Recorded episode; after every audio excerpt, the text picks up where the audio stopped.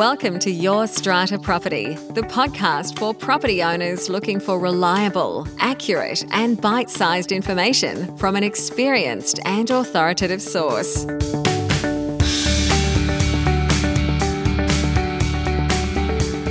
Hello and welcome. I'm Amanda Farmer, and I have with me today Rena Van Alst from Strata Central. Hey there, Rena. Hi, Amanda. How are you? I'm great. I am looking forward to sharing our wins and our challenges. It's been a few weeks, they've been stacking up. I've been saving them up to share with you. But I'm going to ask you to kick us off your challenge for this week, Rena. Well, Amanda, my challenge for this week is a question that I received from one of my committee members. And I thought, oh, this is a very interesting query. There are two apartments that require replacement of the balcony tiles, and these are quite large apartments. We're talking about a huge cost in terms of tile replacement. And there were two options that were given to the strata committee by prospective contractors. One was to lay the tiles directly on a membrane, and that would cost roughly $100,000 for these two apartments. So, this is the quantum that we're talking about. But the other option was to lay them on what they call little chairs, which are a little support that would allow the water to run underneath the actual tiles. Yes. And laying on the membrane would actually mean that there'd be an increased step between the balcony and and the actual apartment when the owners actually will have to walk down. And the query to me was, well, Rena, do we have to replace it like for like in terms of aesthetics and all that? And I said, yes, like for like is definitely what's required. But should it be on a membrane or should it be on the on the little chairs? When originally it was on the little chairs when the tiles were installed back in the 80s. But now, in terms of the costs, there's an $80,000 difference between laying the tiles directly on a membrane or laying them on these little chairs that allow the water to go through, man. So I thought that's a really interesting question in terms of what the owners corporation's obligations in respect to this? And does it require a general meeting resolution if we end up going on the membrane as opposed to the little chairs? Great question. And it's funny that you raise this because I'm working with a client at the moment who wants this tiling system installed in their apartment as part oh. of a fix for a leaky balcony. Am I right in describing this as I've heard it described as a floating paver system or a floating tile yeah. system our experts out there, no doubt, will get in touch and have a lot of technical information for us about this, not our area of expertise. But no. I understand. My short opening is I understand this system that you're talking about. The obligation of an owner's corporation is to properly repair and maintain the common property. Now, our courts in New South Wales have been quite clear about the fact that it is up to the owners corporation how they do that, which contractor they involve, which method they use, what the scope of work is, how much money they spend. And there have been cases where owners have tried to dictate, if you like, to the owners corporation what the repair should be and who should do it and how it should be done. And the courts have just said, no, this is the owners corporation's common property. It is up to the owners corporation to decide how it is to be repaired and maintained as long as it's done properly. Mm. And we have that word in section 106 of our legislation. So, I'm not giving legal advice, of course, specific to this situation, which I don't know anything about, but that my first instinct in response to your question is if the owners corporation has a contractor saying this is the best way to fix this problem a because it works it makes a, a waterproof balcony b it is cost effective. It is $100,000 or almost $100,000 cheaper than the other option.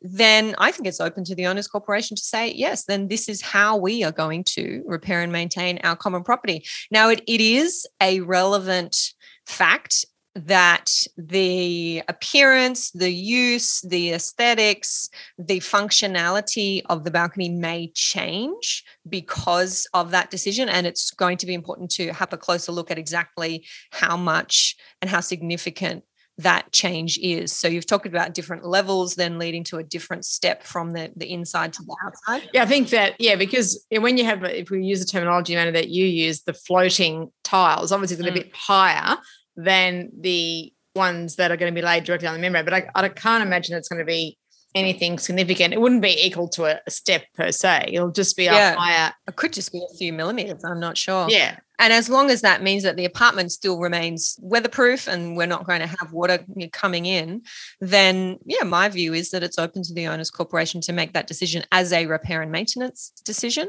Yeah. And therefore not needing a special resolution at a general meeting.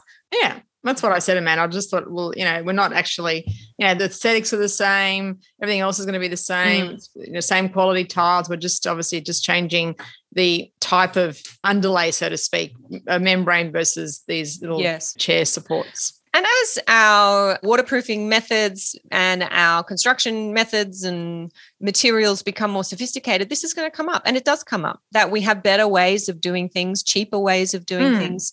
And if we took the approach that the Owners Corporation must always repair the common property using the same materials that were used back potentially 40, 50 years ago, yeah. we're going to have a problem. So, yeah. in my view, that's not the approach that the law takes. From a, a practical perspective, I do suggest that the committee is in close consultation with this owner and make sure that this owner understands what the finished product is going to look like. If it is a better product than what was there before, then having the contractor explain that.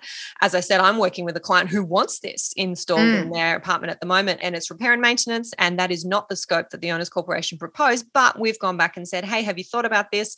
And that contractor engaged by the Owners Corporation has said, yeah, if you want that, we're happy to do that. So having that communication piece is really important because we could be preparing for a fight that we're just never going to have because the owner's on board. Yeah, definitely. I mean, I think the building manager's been in touch with both owners, and I think that I'll just check it whether or not the contractor has been involved in any of the sort of negotiations and conversations about the differences in terms of, I think especially just more, probably more that that step issue. Um, mm. Maybe the only I think perhaps may need to be communicated in terms of impact on their amenity. So thanks, Amanda. I appreciate that one. Let us know how that one pans out for yeah. you. Yeah. The challenge I have this week relates to an owners corporation signing and sealing a development application. Now, we've talked about this a few times on the podcast, Rena, comes up every mm. now and then. If an owner is going to be doing work at their lot that then affects the common property and they need council consent for that work, then if a development application is required to be lodged with council, an owners corporation has to sign that development application and stamp its seal on it because it is the owner of the common property that is going to be affected by the development. Now, a couple of times over the last few years, I have had uh, lot owners approach me saying, Amanda, I want to change the use of my lot, my strata lot. It's a commercial premises, for example, and it used to be an office space, and I want to change the use to a music studio was one of the examples uh, from mm. the past or i want to change the use to a beauty salon and I know I need to lodge a development application with the council because currently it's an office and that's something the council has to approve. And I'm trying to lodge the development application, but the council tells me because I'm a strata lot I need the owners corporation's consent, their signature and their common seal on the development application.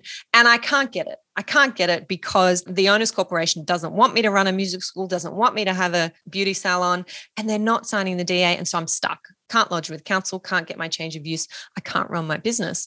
And on these occasions, when owners have come to me, I have asked them whether their change of use, their new business premises, involves any alteration to the common property, whether they're doing any work at the property that impacts the common property? Are they installing new toilets? Are they putting air conditioning in? Are they doing anything that would change the external appearance of the lot? And often in these circumstances, the answer is no. Amanda, I'm putting a few desks in there. I'm putting up some partitions that are not permanently affixed to the wall. I'm really not doing anything. I just need to go to council because of the change of use.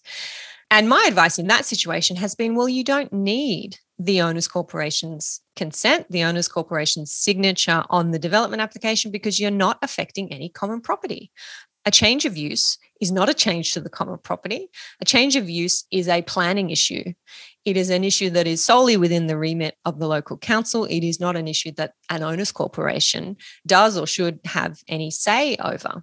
It is up to the council to decide whether you are permitted to operate that particular business or not. Yes, down the track, the owners can have a say in that by lodging any objections or submissions with mm. the hmm. council. But the owners corporation can't hold you up with the lodgement of the development application because their property is just not being affected by any work that you're doing. Now, that is often a first challenge that we face in this situation getting the owner's corporation to understand that it doesn't have to affix its seal to the application. And then the second challenge I then face, and I'm facing one at the moment, is getting the council to understand that situation and understand that because no common property is being affected, then just because it's a strata lot doesn't mean the DA needs an owner's corporation seal. Well, I think the main of the, the challenge that you're facing is because on most DAs, it says that you need the consent of the owner's corporation, not the consent of the individual owner. So I think that's probably the challenge in terms of how this is being treated by both the owner's corporation and, and council. And I also think that the problem is that in the majority of cases that I've been involved with when we ha- we've had change of use, there has been an involvement of the change of the common property. It's mm. highly rare that a, a, use of a lot would be changing. I mean, I've had commercial going becoming residential. I've had offices becoming, you know, cafes. But the one that you're describing is definitely not one that would really impact significantly or at all on the owners corporation. Generally, when a client comes to me with this problem, it's because they've tried to just go to the counter of the, the council or even online these days. And you're right, Rena, there's a ticker box. Mm. Are you a strata lot? Yes do you have the consent of the owners corporation oh no there is no actual inquiry into whether the property of the owners corporation being the common property is being impacted and mm. that in my view is the right question to be putting mm. on these forms instead of saying strata lot therefore need consent of the owners yeah. corporation it should say strata lot are you impacting any common property yes or no if yes then please also have the signature of the owners corporation on this form. If no, then the only property that's being affected is the lot itself. That is yeah. owned by you, the lot owner. Yours yeah. is the only signature needed on the form. I think that's the missing piece. And when I get involved, I have a letter turning into a popular template letter that I then send to the council, or if it's already been knocked back, or uh, encourage my client to attach it to the development application, where I actually refer to the law, the mm. Environmental Planning and Assessment Act various cases that we have, which make clear that if only lot property is being affected and if mm. it's a change of use, then the owners corporation's consent is not required. But we have to drag council kicking oh, and yeah. screaming to that conclusion. And it's frustrating for owners who are often business owners who are losing money in the process of not being able to run this new business. But in terms of Amanda, the um the older strata schemes where there was mixed use do have bylaws where an owner had to notify the owners corporation or get their consent to change the use of their lot. So is mm. that applicable in this particular situation or not really? It hasn't been in the cases I've been involved in, but it's a very good point to make sure that we do check bylaws. In terms of notification, I think that's either one of our standard model bylaws now since our 2015 legislation, or it might be in the Act somewhere that notifying the owners corporation of a change of use is required.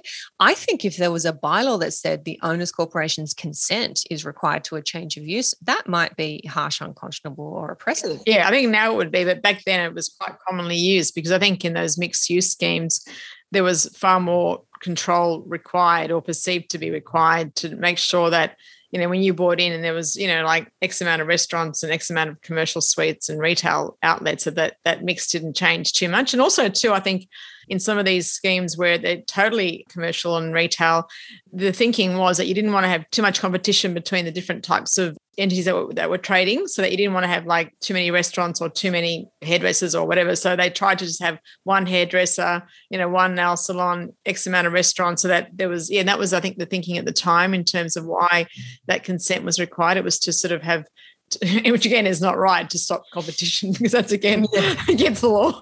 Um, yeah. I think that was the thinking at the time um, when these bylaws. This is we're talking about twenty years ago, Amanda, when mm, yeah, these sure. mixed use schemes were actually being introduced, and and we can see, I think, from what you're saying now, in reality, they are very hard to manage because you know you've got the owners again like withholding their consent not even knowing the impact of what they're trying to do people buying into these schemes not really knowing them when you buy into a, mixed use scheme there's always going to be an element of noise if, if it's restaurants, you know. I mean, I've got one particular scheme where there's an owner who's complaining about and has been for like 10 years that the heat that comes in from the restaurants below mm. is affecting her amenity. And, you know, she's gone to, we've had engineers do reports, we've had, she's gone to council and, you know, and then also the noise factor when there's been a new restaurant now that's just opened and you know the noise and i mean i understand like you know you don't want to live in noise but you know if you're living in bondi it's going to be a bit hard to oh exactly yeah. you know like even though it's a prestige building it's still at bondi so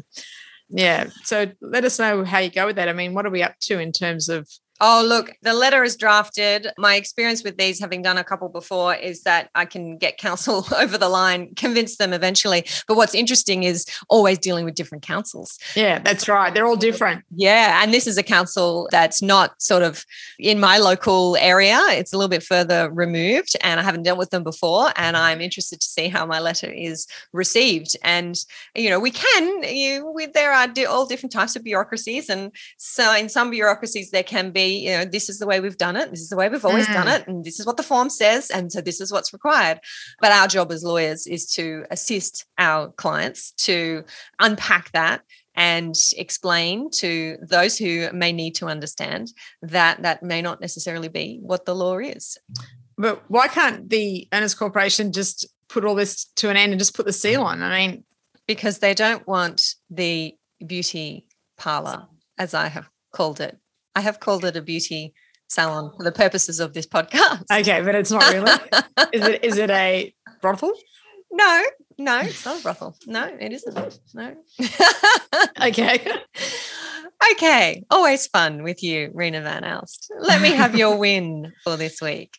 Well, my win, Amanda, this week is a really important one because it's talking about councils. This is a City of Sydney Council win who have provided us with an extension for our annual fire safety statement, which was due actually in November last year. And they've given us now till April this year to have all the work completed. So basically, we were able to show, you know, obviously the building management team was able to show that we've obviously been trying to get testing done, which was done. And because they give you a three month window in which to submit the certificate once the testing has been done, we were concerned that we would have to retest again. Mm. And due to COVID, obviously inspections were delayed, contractors were unable to do the work on time. You know, you have to get a number of quotes. There's quite a lot of work to be done with dampers. We're talking about, you know, tens of thousands of dollars. And we would we were able to show council that we have approved these quotes. This works are scheduled to start. Half of it's already been done. And normally in the city of Sydney, it's like even in last year in COVID, it's like they didn't really care. It was like you know thousand dollar fine a week until you submit it. Mm. But we are lucky to have someone that actually came down to the building, looked at everything, and then has given us an extension till in the end of April, and has also said that we don't have to retest even though it's being submitted in April again because otherwise we would, would have been out of time to retest. So you mm. have to retest again three months before April would mean we've got to do another retest. So yeah, this was the first time ever that City of Sydney Council um, has given such an extension and has not required testing to be done again. So yeah, I just thought that was a significant win in terms of their experience with them. So yeah, yeah, it is good on you. I've yeah. seen that that change in council attitudes definitely yeah. through the pandemic, where there has been an acceptance that contractors can't get to buildings. Uh, were locked down for a significant part of last year and not able to come and do the necessary testing. And a lot of buildings, mine included, have been overdue with being able to lodge their annual fire safety statement. And I have seen councils apply some flexibility there. So it's a good reminder to our strata managers to check in with the relevant local council if the building's mm. struggling to get their annual fire safety statement in on time. There may be some room to move there.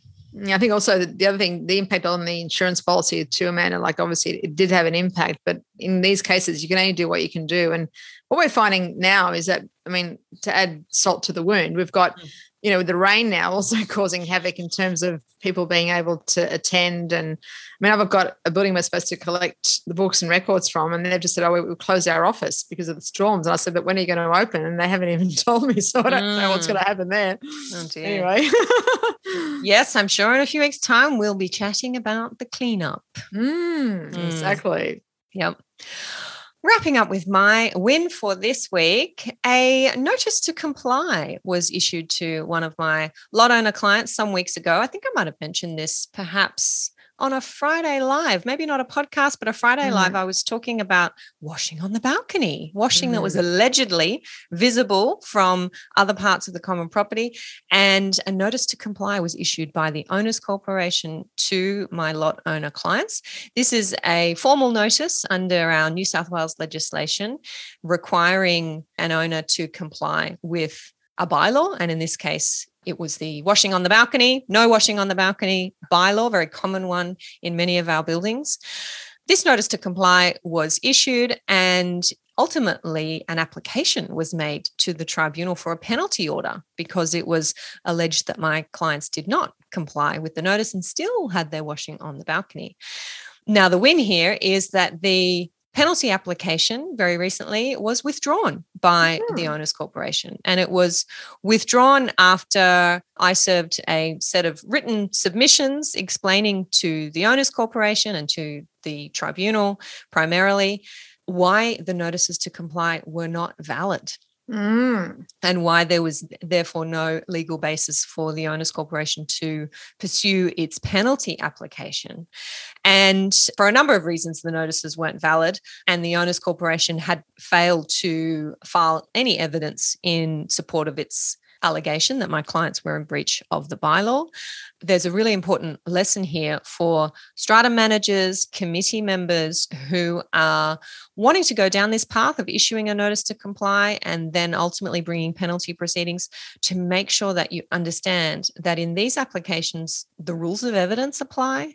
There are strict requirements for what should be in a notice to comply, and it's very easy for it all to fall apart if you have a, a lawyer on the other side who understands these laws and understands the rules of evidence and the procedure in the tribunal. So I do think, and I, I, certainly did encourage this owners corporation to get some legal advice and some legal representation when dealing with notices to comply and with penalty applications, because I think that was the downfall in this particular situation.